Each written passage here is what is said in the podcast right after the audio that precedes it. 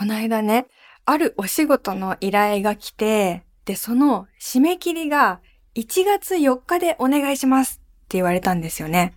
まあでも今からだと1ヶ月ぐらいあるから、全然納期的にはできないことはないというか、まあまあ余裕があるなとは思ったんですけど、でもさ、1月4日に締め切りがあること自体が辛くないですか？ちょっと想像してみてほしいんですけど、だって1月4日に出してほしいってことは、3日までにやらなきゃいけないってことですよね。これよくね、フリーランス言われるんですけど、週明けで大丈夫ですとか、年明けで大丈夫ですとか言われますけど、それって、つまり休みの日にやっといてね、みたいなことなんですよ。だから、ものすっごく正直に言っちゃいました。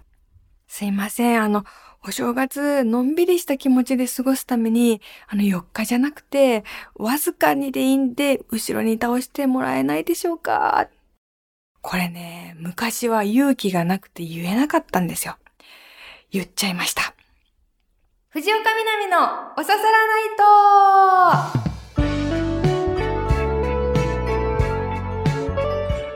皆さん、やっほー藤岡みなみです。今週もポッドキャストオリジナルでお送りしていきます。ハッシュタグは番組本編と同じ、おささらないとをつけてつぶやいてください。いつも見てます。ありがとうございます。おばあちゃんに久しぶりに会ったっていう話を前回話しましたけど、私のおばあちゃんは本当にいろんな食べ物を出してくれるんですよね。遊びに行くたびに。これね、逆兵糧攻めみたいな感じで、絶対年末年始とかお盆とか行くと4キロぐらい太って帰らされるという、帰らされ、されるという、言い直しても言えてないけど。で、この間も、私一人で行ったのに、もう一人では食べきれないぐらいの量。エビマヨ、おひたし、おこわ、ピザトーストとか、もう和洋折衷どころじゃないぐらいのこの意外な組み合わせっていうのが私のおばあちゃんの持ち味なんだけど、あとは土手煮とか、キムチ自分で漬けたやつとか、お寿司、お肉、ロールケーキとかね。本当にね、いっぱい食べましたけど、その中でもお酒も用意してくれてて、で、あの、みなみが好きなの冷蔵庫に入れといたから、好きに飲んでねって言ってくれて、うわ、最高だと思ってさ、冷蔵庫開けたら、その全部違う会社のレモンサワーばっかり4本入ってて、これ誰かと間違ってないと思って、私レモンサワー好きって公言したことなかったようなと思って。なんか、これどう考えても、私がレモンサワー好きだと思ってるラインナップだったんですよ。レモン、レモン、レモン、レモン、レモン、レモン、レモンみたいな。なんか飲み比べみたいな 感じで。全部違う種類の。まあ、いいんですけど、嬉しいんですけどね。で、それはいいとして、びっくりしたことがあって、私のおばあちゃんといえば、まあ、暑がりは先週言ったんですけど、プラス、お酒がとても弱いっていうのが有名だったんですよ。家族の中で。そう、一口で真っ赤になっちゃうし、というか、ノンアルコールビールでも、なぜか真っ赤になっちゃうという、0.00%とかでも、なんか真っ赤になってもうすぐ寝ちゃうみたいな、それが私のおばあちゃんっていうキャラクターだったんですけど、なんと、81歳にして、ビールに目覚めたらしいんですよね。2杯ぐらい余裕で飲めるようになってて、ええー、と思って、突然？でもそれいいことなのか、何なのかわかんないけど、こんなことあるんだと思って、80過ぎてお酒飲めるようになるって。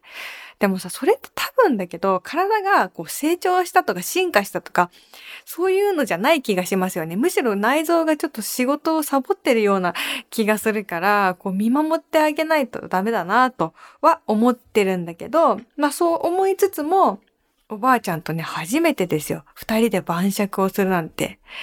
だからすごいそれは嬉しかったですね。うんうん。そうそう。いろいろね、出してくれた料理の中に不思議なものがあって、この間、かきおこが美味しいお店で食べてきたんだけど、その時食べきれなかったお好み焼きが、残りが冷凍してあるから、これ食べてって言われて、かきおこ。あの、海鮮の牡蠣が入ったお好み焼きですね。それの有名なお店があるんですって。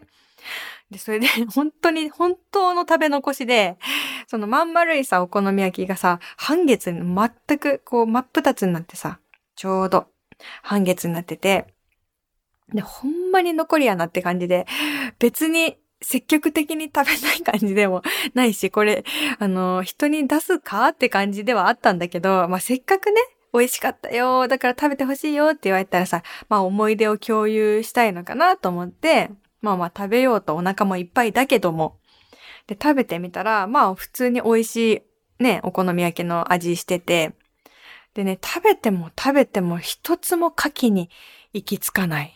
あのー、結局ね、一つも入ってなかったんですよ。だから、かきおこじゃなくて、おこ。おこでしたね。おばあちゃんのおこ、美味しかったです。うん。一つも入ってなかったよってことは、一応おばあちゃんには言いませんでした。いい孫。でもラジオ、ポッドキャストで言っちゃいました。というわけで今週も行ってみましょう。このコーナーから日常アンサーソングはい。皆さんから日常の些細なエピソードを送ってもらって、藤岡みなみが自作の曲を作って答えるというコーナーです。このコーナーですね、今までエピソードを募集していましたよね。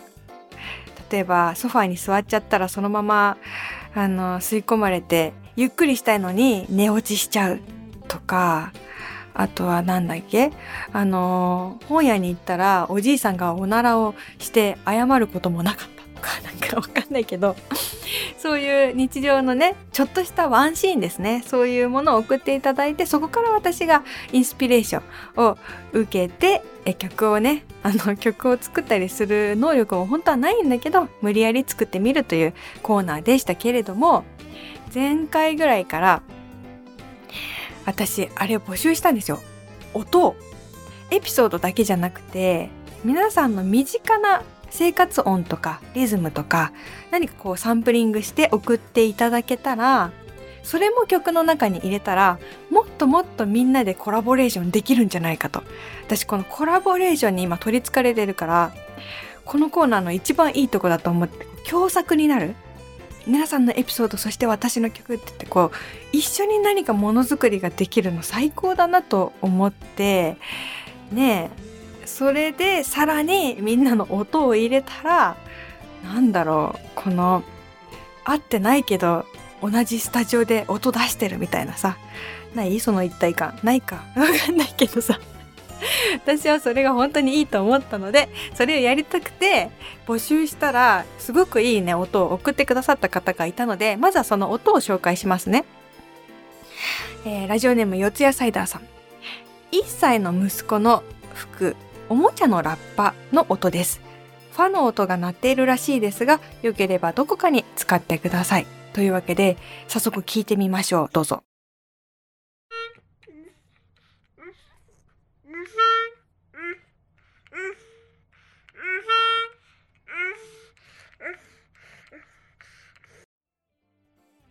これどうしろと？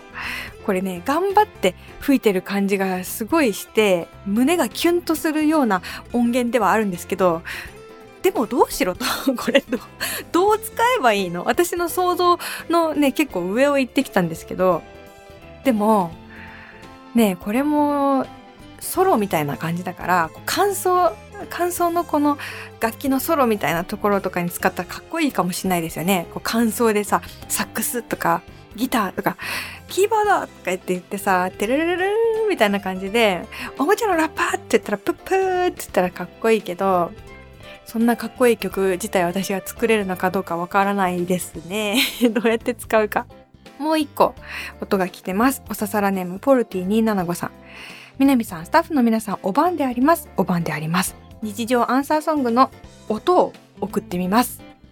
誰でも簡単にできるように iPhone のボイスメモ機能で取りました。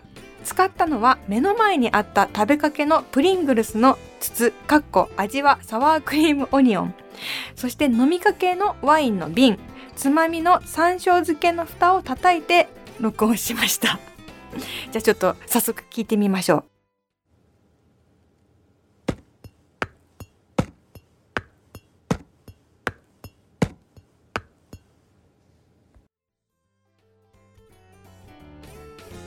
どうですか？これ、これ結構使えそうじゃないですか？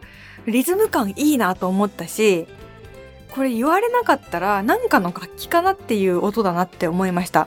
あとね、こうわざわざサワークリームオニオン味ってこう教えてくれたのが嬉しくて味関係ないと思うけど、いやわかんない。サワークリームオニオン味にしか出せないこのね、音色なのかもしれない。っていうかサワークリームオニオンめっちゃ美味しくないですか？私結構食べるよこれ。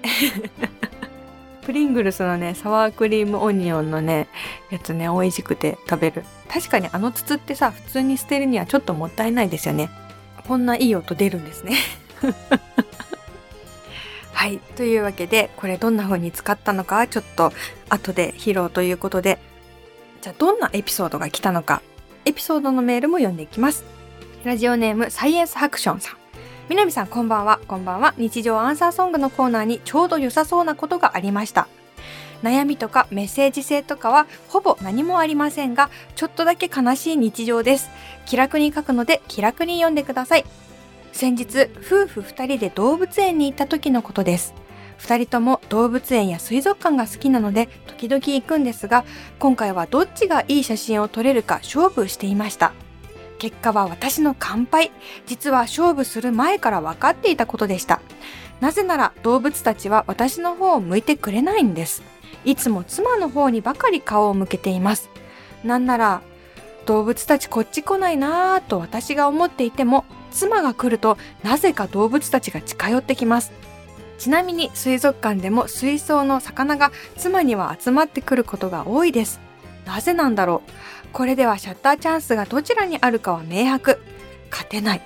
いつか私にも動物たちが振り向いてくれる時が来るといいなという素敵なエピソードありがとうございます。ではでは、えー、ここからインスパイアされて作った曲、皆さんの提供してくれた音とエピソードで曲を作ってみました。それでは聴いてください。藤岡みなみ with サイエンスハクションフューチャリングポルティ275四谷サイダーで悲しみブレーメン。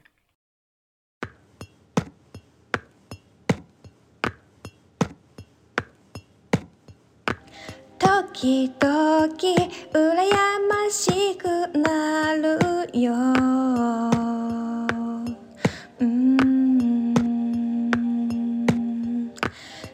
然と動物寄ってくる人が、yeah, yeah, yeah 久々動物園でも行こうか。晴れのち曇りでも It's alright おやつは無知のロンプリングルス。逃すな瞬間シャッターチャンス。網目切りハシビロコプレーリードッグ。あれれ君はアジアゾウこっち向いてお尻ばか映してもしょうがない。コピットカバー見せてよその顔。触れ合いコーナーに行っても。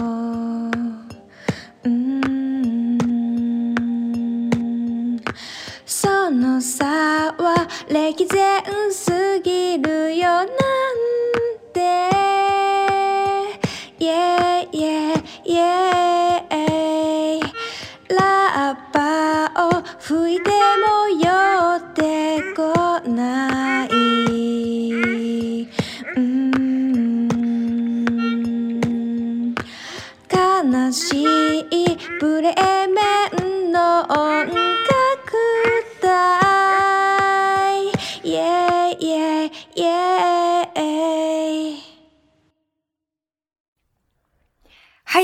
きいただきましたのは、藤岡みなみ with サイエンスハクション、フィーチャリングポルティ275四谷サイダーで悲しみブレーメンでした。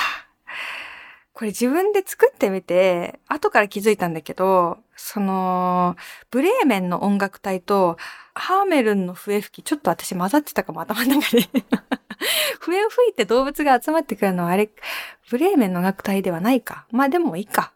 まあ、そんなに遠くないか。うん。というわけでね、もしかしてこれ今までで一番長い曲になったかも。というのはその構成的にはそんな長くないんですよ。2番があるわけでもないんだけど、この、やっぱりリズムが指定されてたっていうのが 大きくて私、このエピソードに対して、これは早めの曲だなとか、これはゆっくりめの曲だなとかも考えるけど、プリングルスの音でもうリズムが固定されてるんだから、思ったよりゆっくりになってて、それでこのゆっくりのテンポだと1分45秒ぐらい。初めてじゃない ?1 分45秒ぐらい行ったのは。っていう感じになりました。でね、ラッパもね、入れてみたんだけど、最初はね、本当に全然関係なく入ってたの。関係なく入ってたんだけど、なんかおしゃれだったの。で、すごいなと思ったんだけど、でもちょっと関係なさすぎるのもなと思って考えてたら、あ、でもラッパを吹いたら動物が寄ってくるかもしれないみたいなことが浮かんで、そしたらね、こういう歌詞とこういう曲になりました。やっぱすごいね。これ自分じゃ思いつかないし、うん、アイディアってこうやって利用するんだなっていうふうに、こう思ったというか、なんか、やっぱ組み合わせとか偶然とか、こう、なんて変数、そういうものが唯一無二のストーリー、作品を生み出すんだなと思いました。そしてこのやたら長いね、ウィズとかフューチャリングとか言って言って勝手に言ってるけど、どんどんみんなフューチャリングしていこうぜ。我こそはという人、別に我こそはみたいなね、気を言わなくていいんだけど、本当にその辺にあるもの叩いたり、あの、して、音をね、送ってくれれば。なんかさ、不思議だよね。音ってさ、のどうしようもない、ただの音だなって思ってもさ、録音したら、本当に一つの素材ってなるからさ、うん。だから、何でもいいですよ。本当に。あとエピソードもね、別にいい話じゃなくていいので、本当に写真1枚に収まるような一瞬の出来事でいいので、1行でも2行でもね、1行とか2行の曲も今までありましたよ。うん。それでも、なぜか膨らませられるんだよね。あ、なんか今天才みたいなこと言っちゃった。絶対違うのに。そう。本当に不思議なんです。だから皆さんこれからも一緒に曲を作っていきましょう。というわけで、11曲目の日常アンサーソングでした。続いてのコーナーはこちら。純喫茶南ここでは本編で読み切れなかったお便りなどなどをまったり読んでいきます。カランコロンいらっしゃい。えー今週はどんな飲み物をお出ししようかなって思ったんですけど、ちょっと本当に寒いから、あったかい飲み物以外考えられないし、あったかい飲み物通り越して今日はこれにします。今日のおすすめ、おでんの汁。うん、美味しいよね。なんかさ、汁飲むためにやってるみたいなとこあるよね、おでんの汁ってね。なのでみんなでおでんの汁をすすりながら、えー今週は純喫茶南を聞いてください。もう純喫茶ですらないっていうね。えー、1通目ラジオネームスキップさん。南さんこんばんやっほー。こんばんやっほー。最近南さんの新刊エッセイが本棚に仲間入りしました。さて、少し前にできたおささるスイッチのコーナーに投稿します。自分で買ってきたロッテのパイの実の箱入りタイプを食べることを応援してほしいです。どんなことでもいいとのことだったのでメールをしました。こんなコーナーを私勝手に立ち上げてたんですね。ごめんなさい。私いつもね、適当に立ち上げて、そして忘れていくみたいなところあるから、ちょっとこれ忘れてるよみたいなのあったら言ってほしいんですけど、お刺さるスイッチっていうのがね、できかけたことがあったみたい。これ本編だったかもしれないんですけど、何か応援してほしいことがあったら私が皆さんのね、やる気スイッチかわからないですけど、押しますよということで。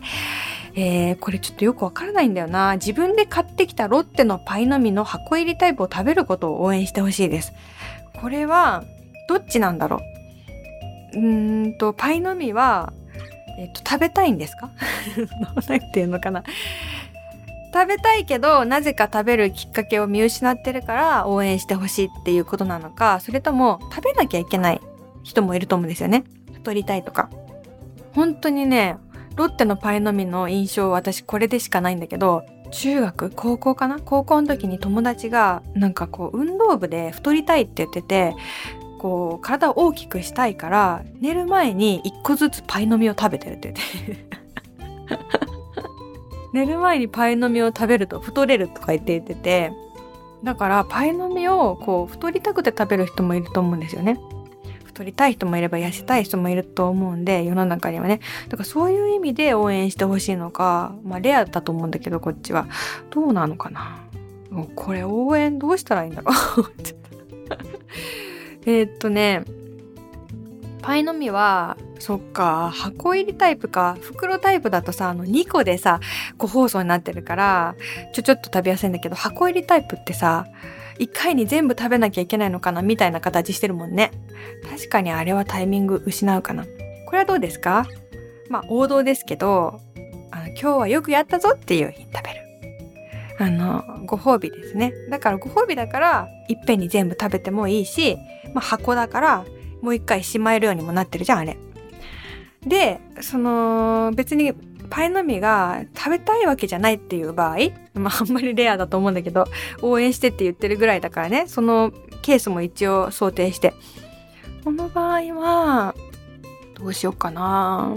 なんか、うーん、あ、なんかさ、あ、これちょっとおかしいか。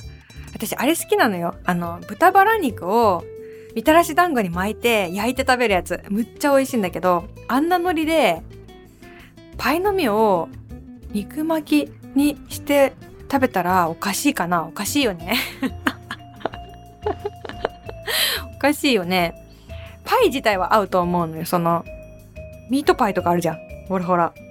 だけどチョコは違うか。うん。だからあの、交互に食べたらしょっぱいのと。しょっぱいのでお菓子って言ったら何？プリングルス？プリングルスとパイの実を交互に食べるとか。わかんないですけど、応援の仕方が本当にわかりませんでした。続いて、えー、ラジオネームドラヘビさん。えー、過去の放送が続いたので、普通歌を考える時間も伸びたはずなのに、あ、これ本編の話かもしれないです。現状あまり思いつきませんでした。さて、12月の話題だと、おでんや鍋、大掃除、クリスマス、今年の目標はどうだった？漢字一文字などが話題になりそうですが、おでん、鍋は普段から食べないので書くことがないです。大掃除は普段の掃除も苦手でサボりまくりなので、大掃除はやるわけがなく、やるやらないの問題にも到達しないです。クリスマスはクリぼっちなので特に書くことはないです。何か買うという予定もなく普段通りの一日になる予定です。今年の目標は特になかったので振り返って書くこともないです。漢字一文字今年の一文字と言われてもドライブ好きなので毎年車になってしまうので特段書くこともなかったですなんだ すがすがしいなこのメール逆にいやーこれはなんだ12月のラジオパーソナリティ殺しみたいなとこあるよね。12月のラジオで語られることすべてにないです。ないです。ないです。ないです。っていうメールね。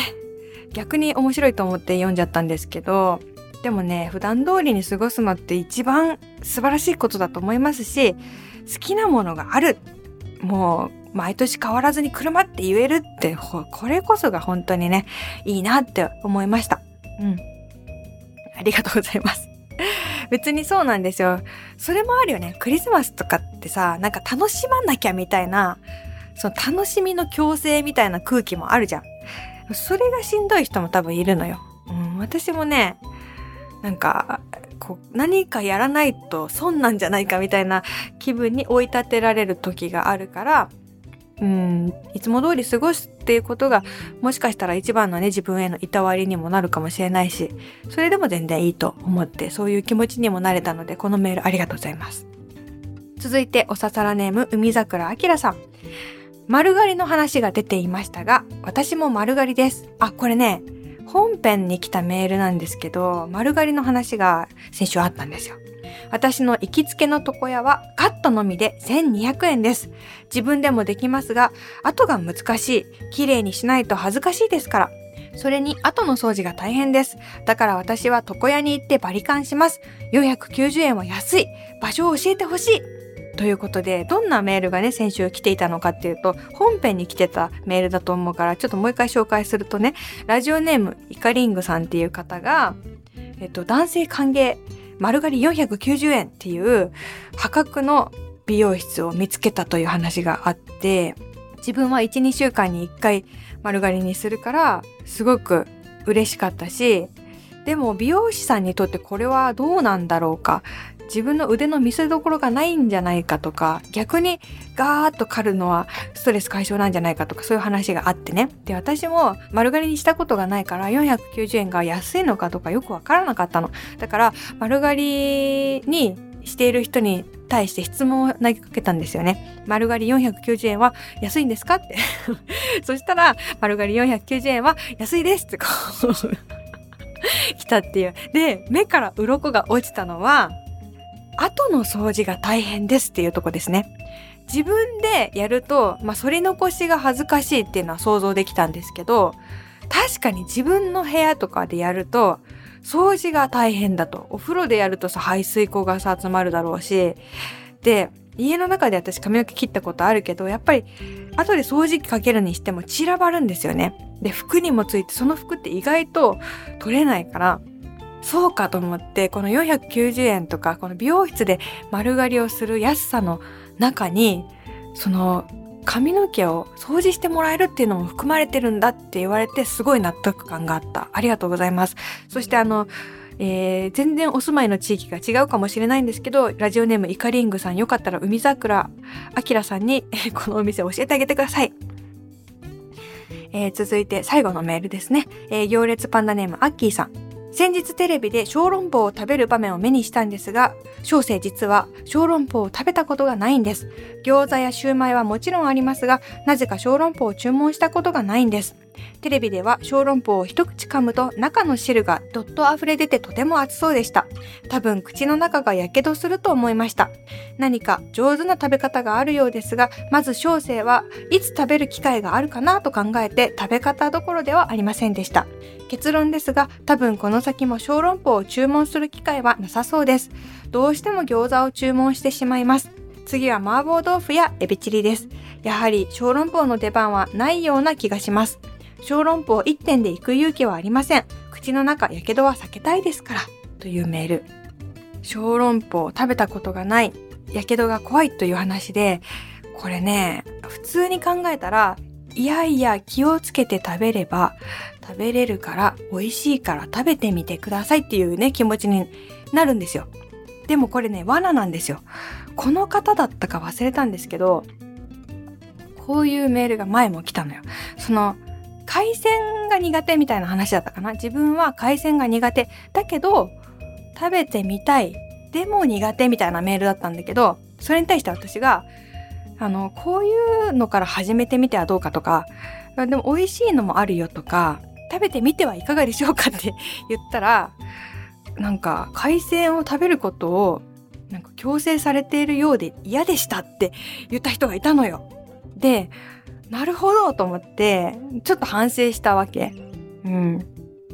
難しいなとは思ったけど、難しいなとは思ったけど、まあ、確かに、その、何でも食べれることが正義ではない。それは私も思ってたけど、でも、思ってたのになんかそういう言い方になっちゃったのかなと思って反省したんですよ。だからね、このメール、これさ、でもさ、絶対さ、小籠包は食べてみればって言いたくなるじゃん。なんだけどね、ダメなの。これね、押すなよ、押すなよ、みたいな感じ。小籠包食べたいって、食べ、食べてって言わないでよ、言わないでよ、みたいな感じなのよ、このメールは。いわば。だからね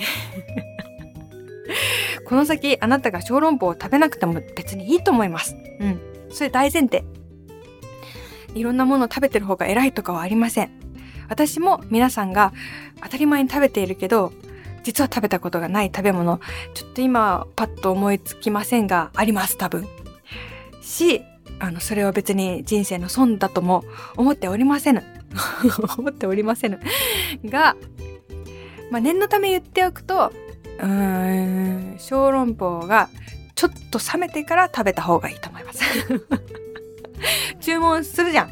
注文したら10分待ってから食べて。そしたら大丈夫です。で、あと、もう一個ね、情報として伝えておくと、まあ、ご存知だったら申し訳ないんですけど、焼き小籠包はもっとやばいです。小籠包もね、口の中やけどしますけど、焼き小籠包は爆弾です。あの、小籠包はね、ちょっとかじって、一回ね、5分ぐらい置いといた後に、ちょっとかじって中の汁を吸う。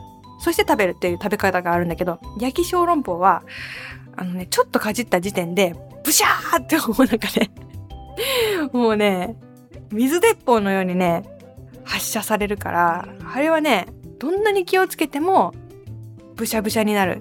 だからね、焼き小籠包は、なんだけど、小籠包の方は、まだいけるから、だけど別に食べなくてもいいか。